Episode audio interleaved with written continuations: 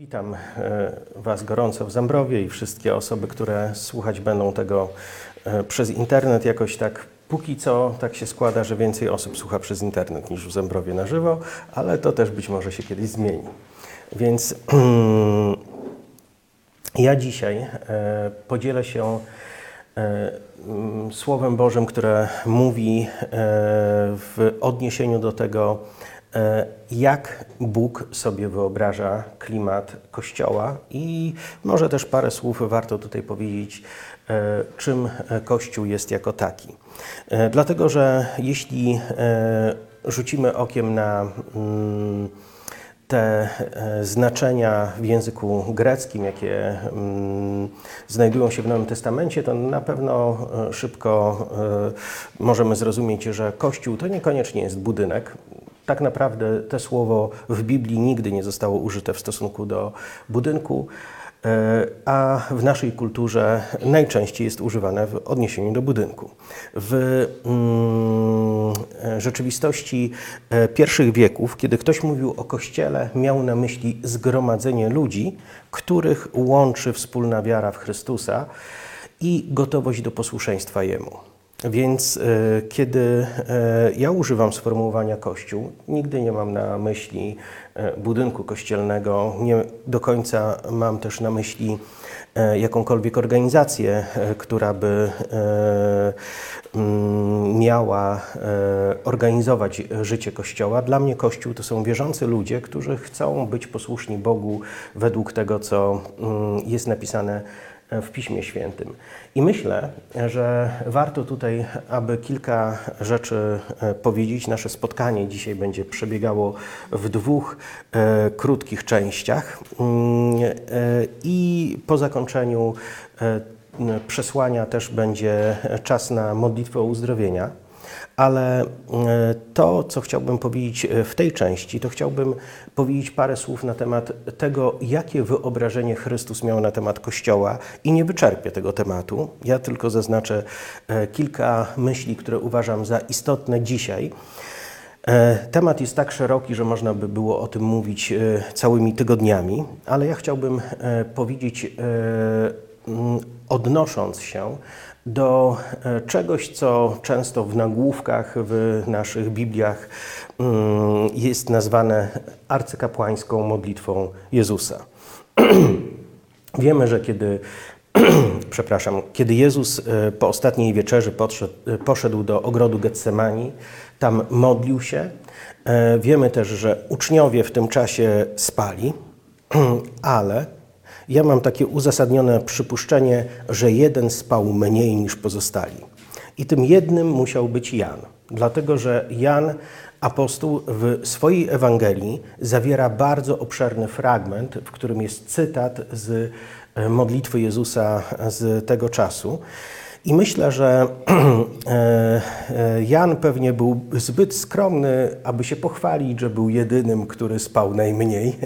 I, e, ale to, za co możemy być wdzięczni, to to, że dzięki jemu, dzięki jego czujności, został utrwalony nam ten fragment Bożego Słowa. Jezus w pewnym momencie powiedział, nie mówię jeszcze o tej modlitwie arcykapłańskiej, ale chcę powiedzieć o czymś innym. Jezus w pewnym momencie powiedział, po czym będzie można rozpoznać Jego uczniów. On powiedział, e, jeśli wzajemną miłość mieć będziecie, po tym ludzie poznają, że należycie do mnie.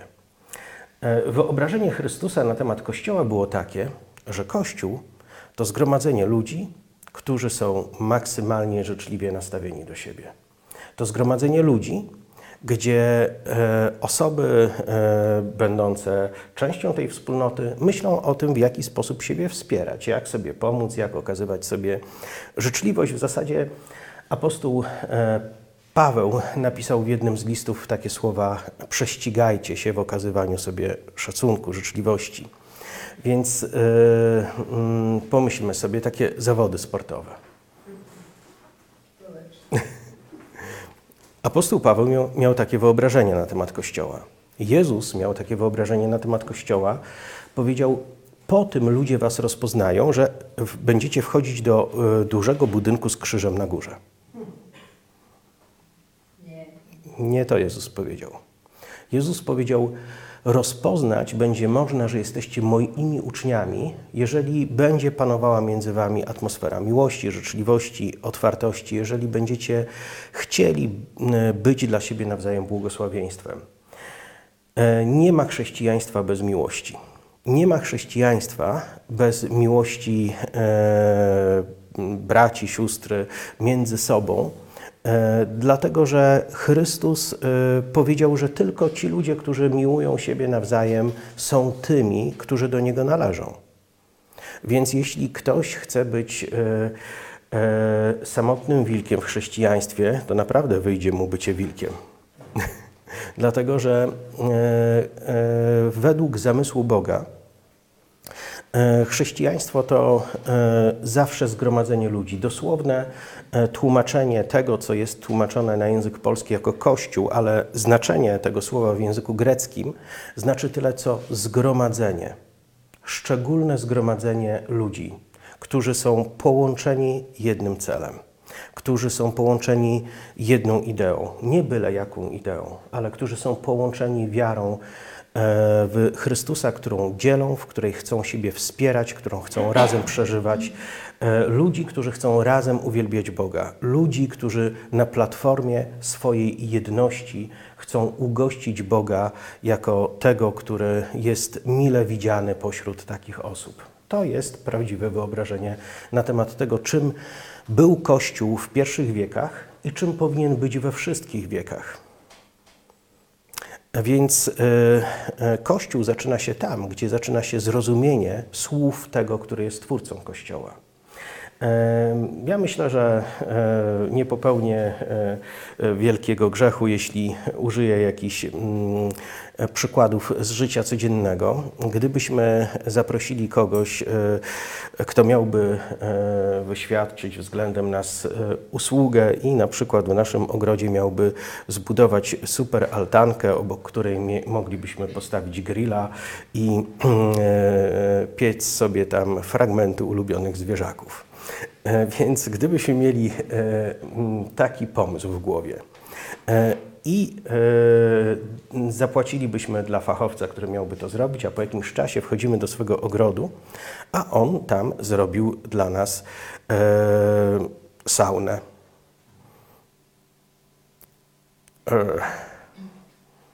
Mówimy, ale ja tu chciałem mieć altanę. No, ale ja uznałem, że sauna to jest dużo lepszy pomysł.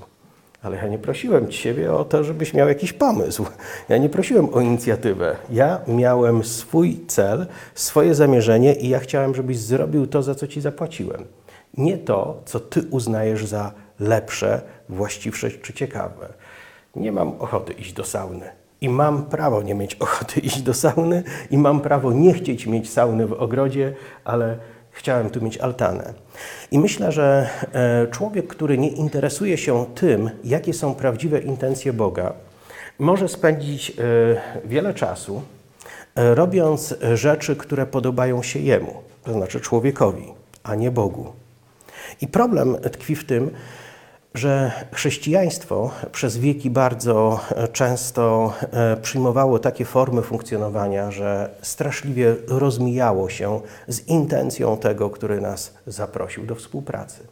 Więc e, jeśli chcemy mm, zrozumieć, jakie jest wyobrażenie klimatu, e, atmosfery Kościoła, musimy znaleźć e, objawienie na ten temat w mm, Bożym Słowie, dlatego że jeśli chcemy być zbawieni, czy tu jest ktoś, kto chciałby pójść do nieba jak umrze? To ja, ja też. jeśli chcemy być zbawieni, jeśli chcemy być chrześcijanami, jeśli chcemy być ludźmi posłusznymi Bogu, to musimy najpierw poznać Bożą wolę i później zdecydować o wprowadzaniu jej w życie, bo w innym przypadku e, to się nie stanie. Jezus powiedział, że kto idzie za mną, wie dokąd idzie. Nikt nie trafi do nieba przypadkiem w zamieszaniu z tłumem i w ogóle niechcący. Nie będzie takich przypadków. Ale e, tam trafią tylko ci ludzie, którzy chcieli zrozumieć Bożą wolę, którzy ją zrozumieli, którzy chcieli ją wprowadzić w życie i którzy ją w życie wprowadzili. I wróćmy więc do tej modlitwy Jezusa, która znajduje się w 17 rozdziale Ewangelii Jana. Jezus tam, e, modląc się, powiedział wiele rzeczy, i jedną z rzeczy, e, którą chcę się teraz zająć, a są tam dwie takie szczególnie ważne rzeczy e, dla mnie, chociaż moglibyśmy tą modlitwę analizować znacznie dłużej, ale tak jak wspomniałem, dzisiaj chcę podzielić się tylko kilkoma myślami na ten temat. Jezus w tej modlitwie powiedział takie słowa: Boże, uświęć ich w prawdzie. Ojcze, uświęć ich w prawdzie. Słowo Twoje jest prawdą. Jezus, kiedy modlił się do Ojca, chwilę przed swoim. E, e, chwilę przed tym, gdy został schwytany, gdy zaczęła się jego kaźń, e, Jezus modlił się o to, aby każdy z nas został uświęcony w Jego słowie. E, wiele lat temu, to było ponad 28 lat temu, e, jako kompletnie rozbity, zamieszany i zmierzający w możliwie najgorszym kierunku narkoman. Dostałem od pewnej cudownej niewiasty Nowy Testament. Zacząłem go czytać. Coś się zmieniło. Doświadczyłem cudu. E, próbowałem rzucić swój nauk na wiele różnych sposobów, to się nie udało. Ale kiedy zacząłem czytać Pismo Święte, Bóg pojawił się w moim życiu, mimo że bardzo wiele brakowało mi do nawrócenia. A mój nauk znikł niczym pękająca bańka mydlana. Nigdy więcej nie pojawiło się we mnie pragnienie, by przyćpać, by napić się, by zrobić cokolwiek, by w jakikolwiek sposób się odurzyć. Nigdy to do mnie nie wróciło. Dla mnie to było wstrząsające i zaskakujące. Byłem młodym, uzależnionym człowiekiem, który na wiele sposobów próbował rzucić, i byłem świadom tego, jak wielki jest to żywioł, który wydobywa się z mego wnętrza i wzbudza we mnie pragnienia, którym nie jestem w stanie się oprzeć. Walczyłem z tym i okazało się, że nie uda się tej bitwy wygrać. Ale kiedy zacząłem czytać Pismo Święte, doświadczyłem czegoś, co mogę nazwać absolutną łaską. Bóg nie zrobił tego dla mnie w nagrodę, ale Bóg to zrobił z powodu miłosierdzia, z powodu swojej łaski, z powodu swojej dobroci. Nie z powodu tego, że ja na to zasługiwałem, ale z powodu tego, że On jest tak dobry. To jest naprawdę uwalniająca myśl, kiedy zaczynamy rozumieć, że możemy doświadczyć pewnych rzeczy ze strony Boga nie dlatego, że na nie zasługujemy, ale dlatego, że On jest tak dobry. To właśnie jest łaska. I kiedy zacząłem czytać Pismo Święte, e, mogłem odkryć, że nie są to tylko słowa. Mogłem odkryć, że te słowo wywiera wpływ, zmienia życie. Koniec końców, e, e, kilka miesięcy później, uznałem, że chcę służyć Bogu i chcę, by moje, moje życie było związane z Bogiem do końca moich dni. Podjąłem tę decyzję 28 lat temu i ciągle się jej trzymam. E, zacząłem czytać pismo nieco więcej jak 28, a tą decyzję podjąłem nieco mniej jak 28. Gdzieś w okolicach marca będzie e, rocznica. Ale e, kiedy patrzymy na to, co dzieje się, gdy ludzie zaczynają sięgać po Boże Słowo, możemy zauważyć, że e, zwykle w życiu każdego człowieka, który poważnie potraktuje Boże Słowo, następują dramatyczne, pozytywne zmiany, kiedy tylko zaczynamy poświęcać temu uwagę. W Biblii od mm, początku do końca jest ogromna ilość obietnic, gdzie Bóg mówi: Jeśli poważnie potraktujesz moje słowo, ja poważnie potraktuję Ciebie. E, tego dnia, kiedy pierwszy raz czytałem Nowy Testament, a że byłem człowiekiem wywróconym w drugą stronę, to też zacząłem czytać trochę od końca, od Księgi Apokalipsy, która jest ostatnią księgą Nowego Testamentu. I w trzecim wersecie tej księgi jest napisane: Błogosławiony ten, który czyta. Doświadczyłem błogosławieństwa. Bóg uwolnił mnie, Bóg dotknął mnie, Bóg zrobił dla mnie coś, co dla mnie było kompletnie niemożliwe. W późniejszych miesiącach doświadczałem licznych uzdrowień i najróżniejszych e, aktów Bożej dobroci, która przemieniała moje życie i przywróciła mnie do normalności. E, ja wierzę, że e, każdy człowiek powinien zrobić wszystko, co tylko może, by w jego życiu było maksymalnie dużo miejsca na Boże Słowo.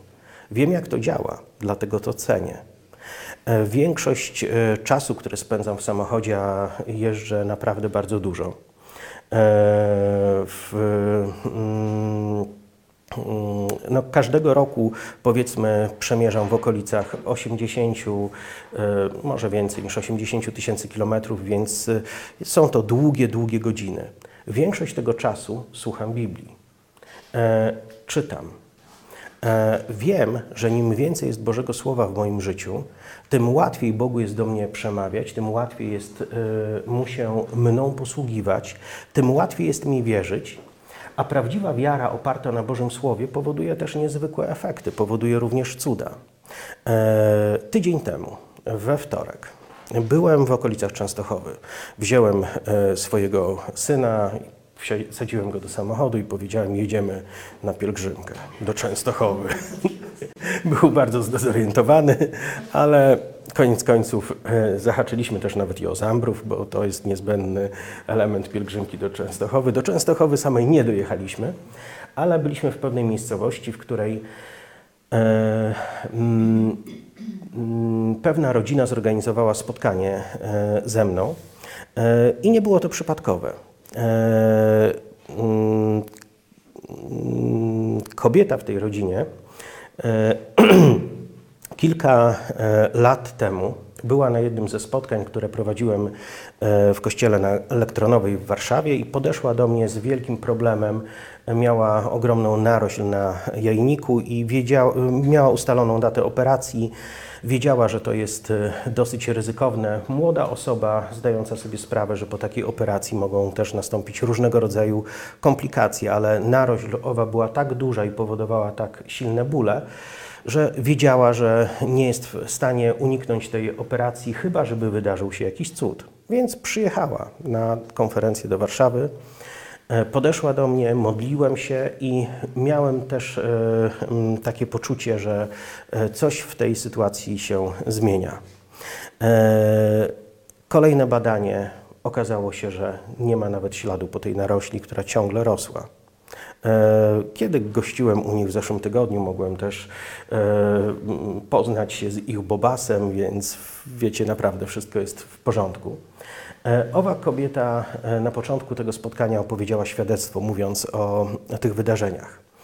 E, mm, kiedy skończyłem dzielić się słowem, modliłem się o ludzi, tam do modlitwy wyszło może między 20 a 30 osób. I jedna z pierwszych osób to starsza kobieta, która miała problem e, z kręgosłupem. Miała zrobioną operację, e, która nie przywróciła jej pełni sprawności, ale miała bardzo silne bóle i w kręgosłupie, i w górnej części nóg. A jeśli chodzi o dolną część nóg, to w ogóle nie miała czucia, więc mówiła, że chodzi trochę na słowo honoru, bo nie bardzo czuje te nogi. E, była o kulach, więc dzięki temu mogła się poruszać, ale była bardzo obolała. Kiedy położyłem na nią ręce i zacząłem się o nią modlić, E, jej czucie powróciło, bóle ustąpiły. Chwilę później zabrałem jej kulę. Powiedziałem, że teraz będzie już służyć tylko do wróżenia. no, dobra, to taki żart dla jasności. Więc zabrałem jej kulę, a ona zaczęła chodzić e, po tym pomieszczeniu w tej z powrotem i e, było widać, że nastąpiła bardzo konkretna zmiana. Też to jest e, niesamowite, jak widzi się u starszych osób, które często myślą, że teraz już może być tylko gorzej, te zaskoczenie na twarzy bezcenne. Kiedy widzą, że Bóg się nad nimi pochylił i zrobił coś, co jest kompletnie zaskakujące. Modliłem się o wiele kolejnych osób, które doświadczały Bożej mocy. Też y, mm, byłem świadkiem pewnego wydarzenia wtedy. Modliłem się o mm, młodą, e, niezwykle ładną dziewczynkę, która e, miała problem z oczyma. E, Jej em, oczy po prostu każde żyło swoim życiem, żeby to powiedzieć tak najprościej. Więc kiedy modliliśmy się, nastąpiło coś niezwykłego. Tak jakby ktoś w środku pociągnął za gumki i te oczy wskoczyły na swoje miejsce. Później jej mama to testowała na wiele różnych sposobów. Ja się temu przyglądałem. Niesamowite. Ja tego nie robię. Jakbym umiał coś takiego robić, ja się o to modlę i ja wierzę. A mogę wierzyć, dlatego że moje wnętrze jest wykarmione, przesycone Bożym Słowem. Przebrnąłem przez e, tą księgę, przez Nowy Testament. Przebrnąłem na pewno więcej niż 200 razy. Przez Stary Testament na razie około 50, ale, ale naprawdę się staram, więc wybaczcie mi. E, e, wiara nie rodzi się z przypadku. Wiara to nie jest silne przekonanie, że coś się może stać. Wiara to jest rezultat e, tego, w jaki sposób ludzkie wnętrze reaguje na to, co Bóg powiedział. E, Moglibyśmy tylko raz usłyszeć całe te poselstwo Ewangelii i na zawsze pozostawać w stanie głębokiej wiary, ale niestety, jako ludzie żyjący w tym świecie i zasypywani tak ogromną ilością informacji, często doświadczamy e, takiego. Mm, poczucia, jak gdyby to wszystko uciekało z nas jak z durszlaka. Dlatego ciągle musimy sobie to poselstwo przypominać, e, mm, bo ono jest ciągle tak samo aktualne. I e, to, co e, każdy człowiek wierzący może w swoim życiu oglądać, to to, co jest tutaj napisane. Jeśli zaczniemy żyć tym, co jest tutaj napisane tak mocno, że stanie się to dla nas większą prawdą niż e, wiadomości z Telekspresu dzisiaj, większą prawdą niż e, e, wszystkie rzeczy, które nas otaczają, jeśli to, co znajduje się w Bożym Słowie, będzie dla nas najważniejszą, najbardziej ciekawą, najbardziej ekscytującą, najbardziej wartą uwagi informacją, wtedy te słowo zacznie żyć w naszym życiu. Tego potrzebujemy. I dlatego Jezus, modląc się, powiedział: Ojcze, uświęć ich w prawdzie. Słowo Twoje jest prawdą. Bardzo często mówię do ludzi, którzy y, y, mówią mi, że mają problem, że poszukują Boga, ale nie mogą go znaleźć. Zwykle moje pytanie jest od razu numer jeden: Czy czytasz słowo? Nie, no wiesz, ja, ja potrzebuję poczuć Boga w swoim życiu. To nie jest właściwy kierunek. Wiecie, e, myślę, że można by było tak e, powiedzieć do kogoś, kto cierpi z powodu poważnej biedy i nie pracuje, e, i który, do kogoś, kto narzeka, że nie ma za co się utrzymać i w ogóle nie rozumie, dlaczego tak to w jego życiu wygląda. To nie jedna osoba by zapytała, czemu nie pójdziesz do pracy? Nie no, żeby pójść do pracy, to ja bym musiał poczuć takie wielkie pragnienie. Jak ja bym czuł takie wielkie pragnienie, by pójść do pracy, to może bym poszedł. Może to by coś zmieniło, może bym zaczął coś zarabiać. Nie, bez pragnienia. Jak pójdziesz do pracy i będziesz się wywiązywał z tego, co do ciebie należy, dostaniesz wypłatę. Nie musisz czuć pragnienia. Kto z Was dzisiaj czuł pragnienie, by pójść do pracy?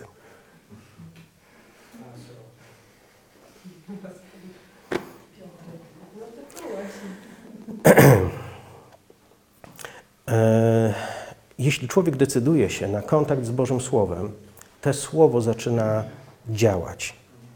To jest obiecane w tej księdze, że jeśli wypełnisz swoje wnętrze Bożym Słowem, to Bóg wypełni e, Twoje życie swoją obecnością, swoją troską, swoim błogosławieństwem. Jeśli oddasz swój umysł Bogu, Bóg odda swoje zaangażowanie w Twoje życie. To może dotyczyć wielu różnych sfer w Twoim życiu, również funkcjonowania w sferze nadprzyrodzonej, również oglądania cudów, ale e, Boża troska wyraża się na wiele, wiele różnych sposobów. Bóg na przykład powiedział: Pobłogosławię owoc pracy rąk Twoich. To znaczy, że jeśli będziesz pracował, to będziesz coraz lepiej zarabiał to ci się to nie rozsypie. To nie będziesz robił tego dla dziurawego worka, nie będzie ci to uciekało e, w mm, jakiś nieokreślony sposób. Boże błogosławieństwo dotyczy wielu różnych sfer w naszym życiu i Bóg wiąże wiele obietnic ze Słowem, e, mówiąc, że jeśli będziemy je poważnie traktować, to On zaangażuje się w nasze życie. Modlitwa Jezusa dotyczyła tego, by wierzący ludzie żyli nieustannie pod wpływem Słowa. To, co jest ciekawe, Kościół od samego początku, kiedy zaczął się gromadzić, to centralną częścią życia Kościoła było to, aby Boże Słowo było głoszone. E, my dzisiaj, każdy z nas może za niewielką cenę kupić sobie Biblię i trzymać ją w domu, czy nawet za darmo zainstalować na swoim smartfonie. E, możemy słuchać jej w internecie, w plikach e, audio. Możemy mieć kontakt z Biblią na wiele sposobów, ale w dawnych wiekach w pierwszych wiekach chrześcijaństwa działo się tak, że jeśli ktoś miał choćby skrawek Pisma Świętego, było to przechowywane jako skarb, te księgi były przepisywane, kolejne pokolenia sobie przepisywały te e, fragmenty, które mieli, dlatego że wiedzieli, że od tego, jak bardzo oddadzą swoją uwagę Bogu, mogą oczekiwać, że e, będą spotykać się z wzajemnością z drugiej strony. Ale w piśmie, w tej, że modlitwie arcykapłańskiej jest druga myśl, która jest e, e, bardzo cenna dla mnie. Jezus powiedział tam: Ojcze, spraw, by byli jedno, tak jak my jesteśmy jedno. Więc pomyślmy o tych trzech rzeczach, które w tej części dotykam. Jezus powiedział: Po tym można poznać, że ktoś jest Kościołem, że ktoś należy do mnie, że ktoś jest moim uczniem, jeżeli taka osoba chce dzielić się z innymi osobami swoją miłością, e, swoją wiarą, jeśli taka osoba chce e, budować e, taką pozytywną rzeczywistość zgromadzenia ludzi zapatrzonych w Chrystusa, wtedy to są osoby, które do mnie należą. Jezus mówi o ludziach, którzy są ludźmi słowa, o ludziach, którzy są ludźmi jedności.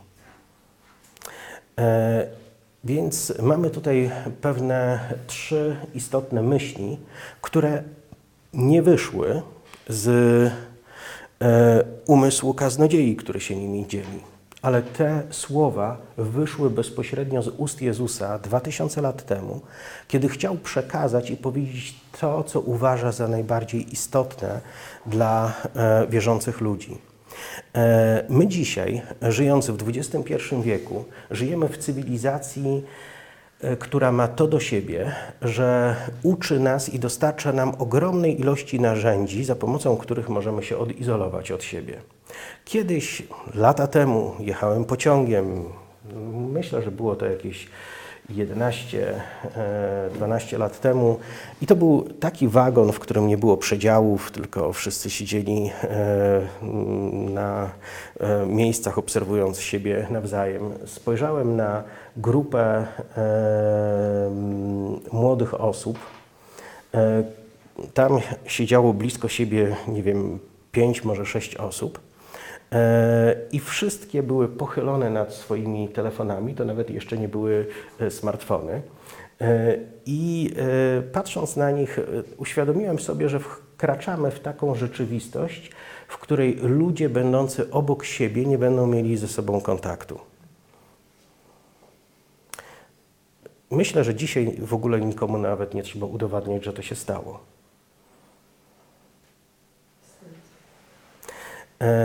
Nie chcę przez to powiedzieć, że nie siedzę na Facebooku.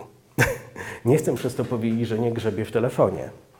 Ale chcę e, przez to powiedzieć, że e, człowiek żyjący w dzisiejszym świecie e, ma bardzo ułatwiony sposób na to, by uciec od rzeczywistości i od innych ludzi.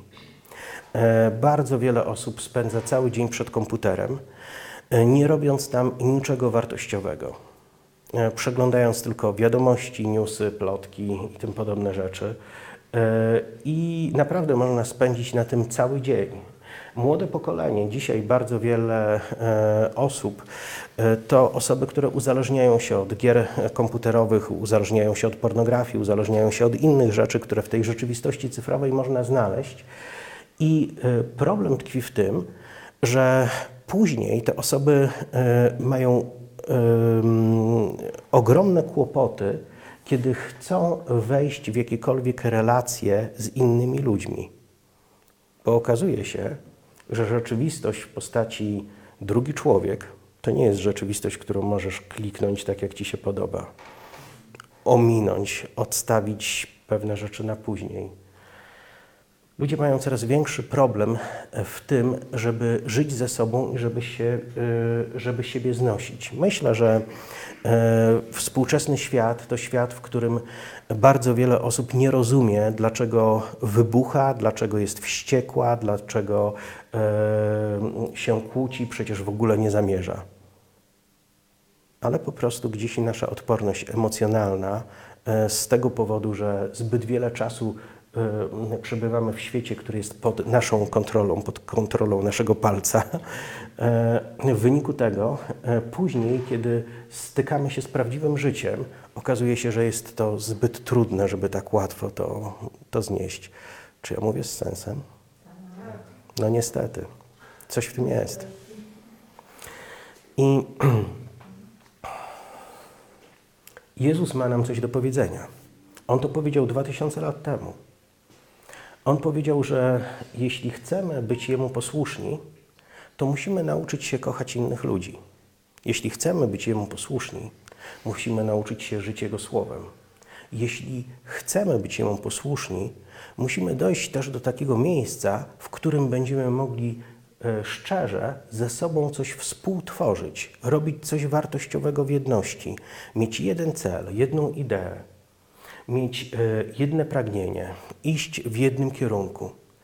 E, kiedy czytamy o Kościele w dziejach apostolskich w Nowym Testamencie, to widzimy, że Kościół właśnie cechował się e, niepojętą jednością.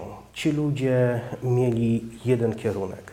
Dzisiaj, kiedy spojrzy się w XXI wieku na rzeczywistość Kościoła, jakiegokolwiek Kościoła chrześcijańskiego, jakiegokolwiek wyznania, to to, co jest ciekawe, to to, że wszędzie e, z jednej strony jest ogromna ilość zwalczających się frakcji teologicznych e, e, czy jakichkolwiek innych. Ponadto jest bardzo często ten czynnik ludzki tak skonstruowany, że mm, kiedy jedna osoba chce zacząć robić coś z drugą osobą, to automatycznie musi przyjąć taką politykę, że razem będziemy będziemy też przeciwko tam, tamtemu. Coś takiego jest. E, we, weterani się śmieją, bo, bo wiedzą, jakie to jest prawdziwe. E, dopóki człowiek nie angażuje się mocniej, dotąd e, może tego tak łatwo nie widać. Ale kiedy zaczynamy się angażować, e, to staje się wyzwaniem. I e, ja myślę, że mm, e, jeśli naprawdę nam zależy na tym, aby w naszym chrześcijańskim życiu doświadczać wzajemności Boga, doświadczać Jego działania, to potrzebujemy stworzyć taki klimat, w którym On chce działać. Pismo Święte mówi: Nie zasmucajcie Bożego Ducha. Co to znaczy? To znaczy, że Boży Duch, który jest pełen życzliwości, który przybliża się do nas, może nas spotkać zaangażowanych w coś takiego, że dojdzie do wniosku, że może wpadnie innym razem. Myślę, że tak może być. E, I myślę, że my mamy wpływ na to, e, jakimi jesteśmy w oczach Boga, i chciałbym e, dotknąć paru słów z listu Jana. Jan e, apostoł e, w swoim pierwszym liście napisał coś takiego i zacznę od piątego wersetu. A zwiastowanie, to, które słyszeliśmy od Niego, od Jezusa e, i które Wam ogłaszamy jest takie, że Bóg jest światłością i nie ma w Nim żadnej ciemności. To jest ciekawe. Jan był Żydem. Był wychowany w judaizmie.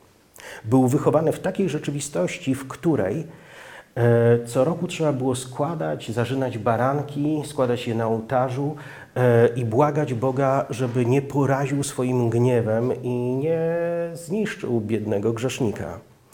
W rzeczywistości e, prawa starotestamentowego arcykapłani, którzy raz w roku wchodzili do miejsca najświętszego w świątyni, żeby stanąć przed obliczem Boga, owi arcykapłani przywiązywali sobie do kostki sznur, E, I ten sznur zostawał w innej części świątyni, dlatego że zawsze była obawa, że jak arcykapłan stanie przed Bożym obliczem, to padnie trupem i nikt już nie wejdzie po jego zwłoki do tego miejsca, e, tylko trzeba będzie go e, wyciągnąć stamtąd. Takie rzeczy naprawdę miały miejsce. Zdarzało się, że arcykapłan wchodził w świątyni żydowskiej przed Boże oblicze i później ktoś ciągnął za ten sznurek. Żydzi byli wychowani w poczuciu grozy i poczuciu strachu przed Bogiem.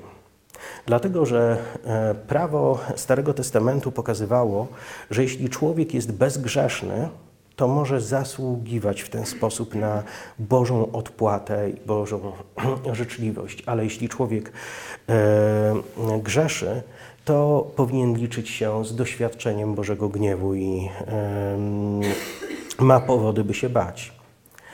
Ale to, po co przyszedł Jezus. Jezus przyszedł, by wziąć na siebie całkowicie karę za nasze grzechy. Jezus bezgrzeszny, święty, czysty, wolny od jakiejkolwiek winy, postanowił wziąć na siebie cały gniew, który przysługiwał nam.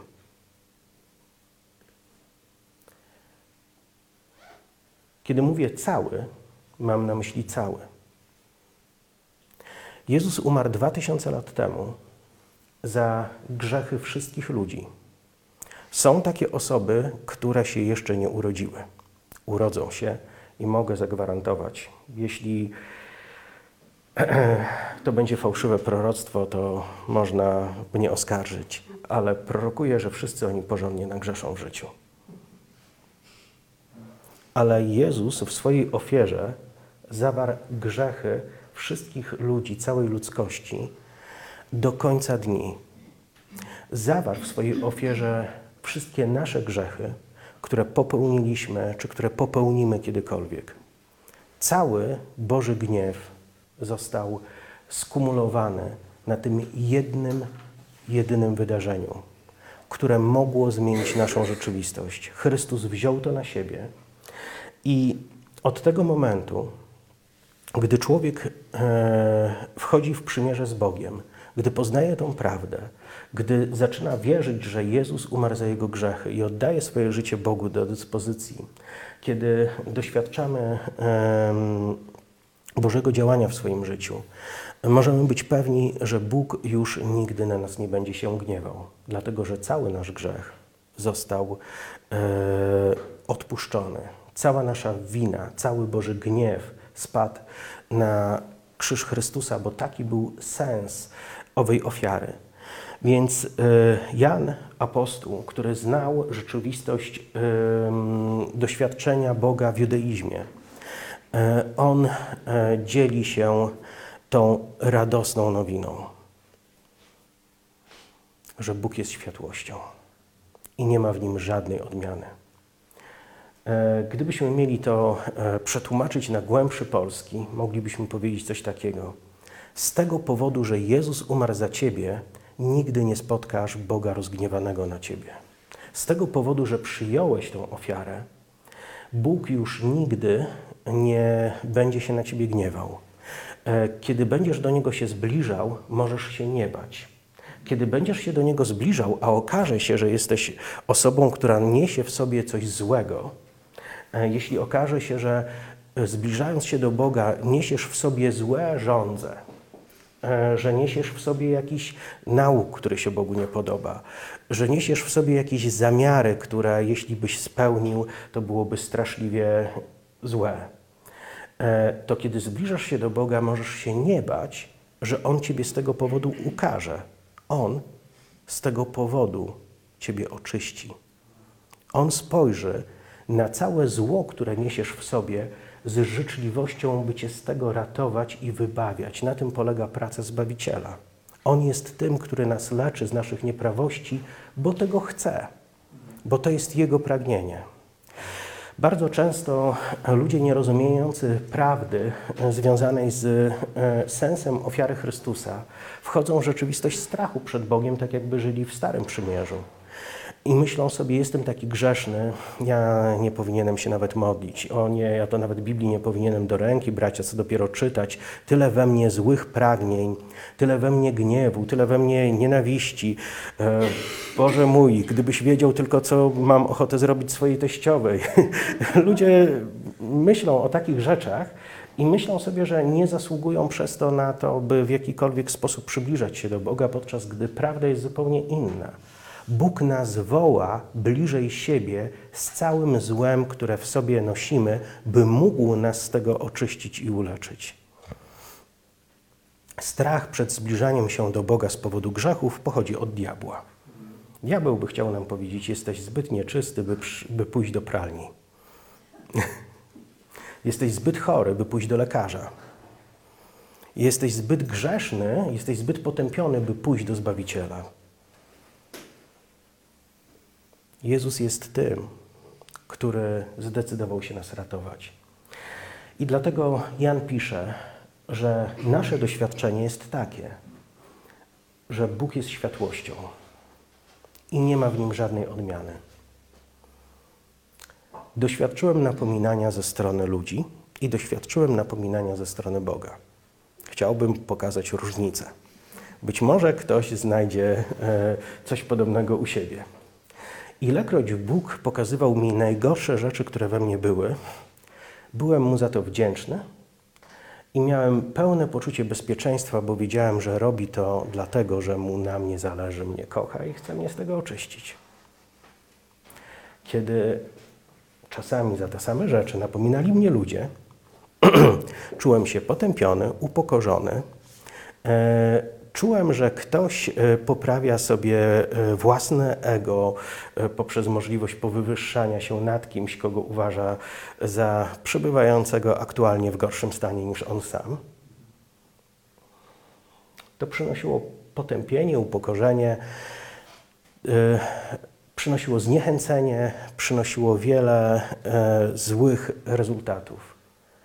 Ale kiedy człowiek się modli i przynosi swoje zło prosto przed świętego Boga, może odkryć, że On naprawdę jest lekarzem, że On jest w stanie zmienić nasze motywy, wyrwać z nas naszą nieprawość, sprawić, że pewne rzeczy, które bylibyśmy skłonni zrobić, zupełnie odparują, pękną jak ta bańka mydlana i nigdy więcej nie pojawią się w nas.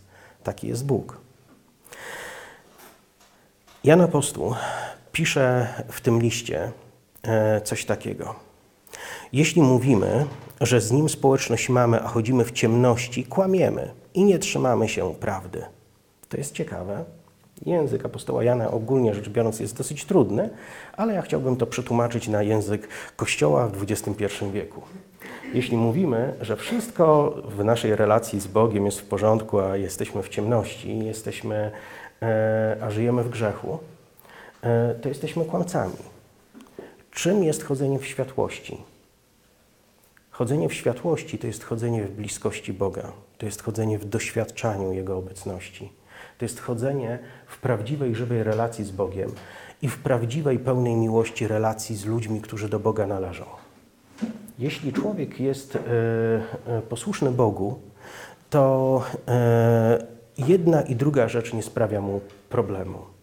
Jeśli nie jest posłuszny, to najczęściej e, tłumaczy sobie to poczuciem niesprawiedliwości, która go spotkała, e, rozgoryczeniem, e, które słusznie oddzieliło go od ludzi niezasługujących na jego towarzystwo, wieloma innymi rzeczami, które mają jakiś charakter emocjonalny. I dajemy sobie prawo do tego, by być jedynymi sprawiedliwymi w odizolowaniu od innych. Ale Słowo tutaj mówi, że jeśli chodzimy w ciemności, a mówimy, że mamy społeczność z Bogiem, to powinniśmy coś zrobić, to powinniśmy pokutować. Jest wielu wierzących, którym się tylko wydaje, że są wierzący, bo się nawrócili 5, 10, 15 lat temu. Ale gdyby dzisiaj zapytać, i co z Twojej wiary wynika? Co wynika z Twojej relacji z Bogiem? Kiedy ostatnio widziałeś, jak Bóg wysłuchał Twoją modlitwę? Kiedy ostatnio Bóg do Ciebie jakoś przemówił i pokazał, co chciałbyś, chciałby, żebyś dla Niego zrobił?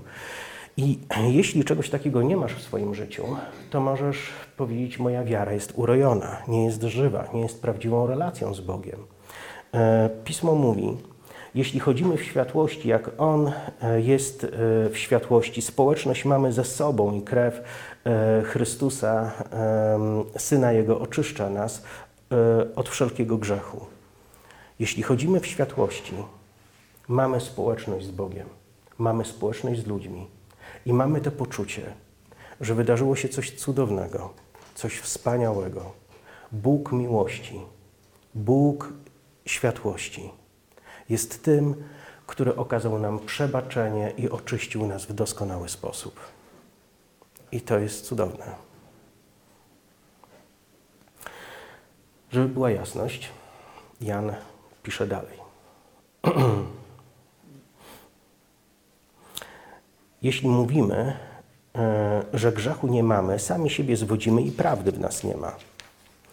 Jeśli wyznajemy grzechy swoje, wierny jest Bóg i sprawiedliwy i odpuści nam grzechy i oczyści nas z wszelkiej nieprawości. Jeśli mówimy, że nie zgrzeszyliśmy, kłamce z Niego, z Boga robimy i nie ma w nas słowa Jego. E, Biblia mówi o tym, że jesteśmy ludźmi grzesznymi, którym grzeszenie będzie się zdarzać. Czy ktoś z Was zamierza zgrzeszyć dzisiaj? Okej, okay, nie zamierzasz. Ale czy jest takie pra prawdopodobieństwo, że bez zamiaru to się przytrafi? No, właśnie. Więc y, Jan był realistą.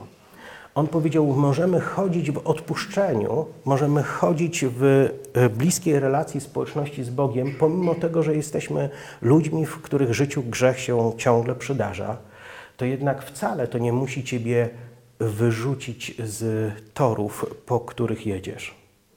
E, e, wiecie, ja bardzo dużo jeżdżę samochodem i e, różnego rodzaju siły ciemności stają naprzeciwko mnie. Skasowałem nie wiem ile gołębi, różnych innych ptaków, owadów, najróżniejszych rzeczy. Sarnę skasowałem. Długo by wymieniać, ale kiedy jeżdżę po Polsce, cały czas coś staje mi na drodze ale nie to, co staje mi na drodze, wysadza mnie z torów, tylko ja wysadzam to z torów. I takie jest chrześcijańskie życie. E, powinniśmy zmierzać do celu, pomimo przeszkód. Żaden grzech, żadna zła myśl, żadne złe pragnienie nie powinno nas powstrzymać przed tym, by zbliżać się do Boga i ciągle doświadczać Jego oczyszczenia. E, Bóg nas zaprasza do relacji ze sobą. Jeśli trwamy w tej relacji, to im dłużej w niej trwamy, tym łatwiej jest nam uświadomić, jak bliski jest Bóg e, naszemu życiu i jak bardzo gotów jest, by wywierać na nie wpływ. Łaska polega na tym, że Bóg robi w naszym życiu coś, czego nie jesteśmy w stanie zrobić sami. Łaska polega na tym, że nigdy nie byłbyś w stanie zapłacić za swoje grzechy, ale Chrystus, nieproszony o to przez Ciebie, przyszedł na świat i postanowił wziąć każdy Twój grzech na siebie. I mówi: Jeśli chcesz, to to, co osiągnąłem na krzyżu, jest Twoje. Tylko przyjdź po to do mnie. Myślę, że to jest dobry moment, żebyśmy zakończyli pierwszą część. Obiecuję, że druga będzie krótsza.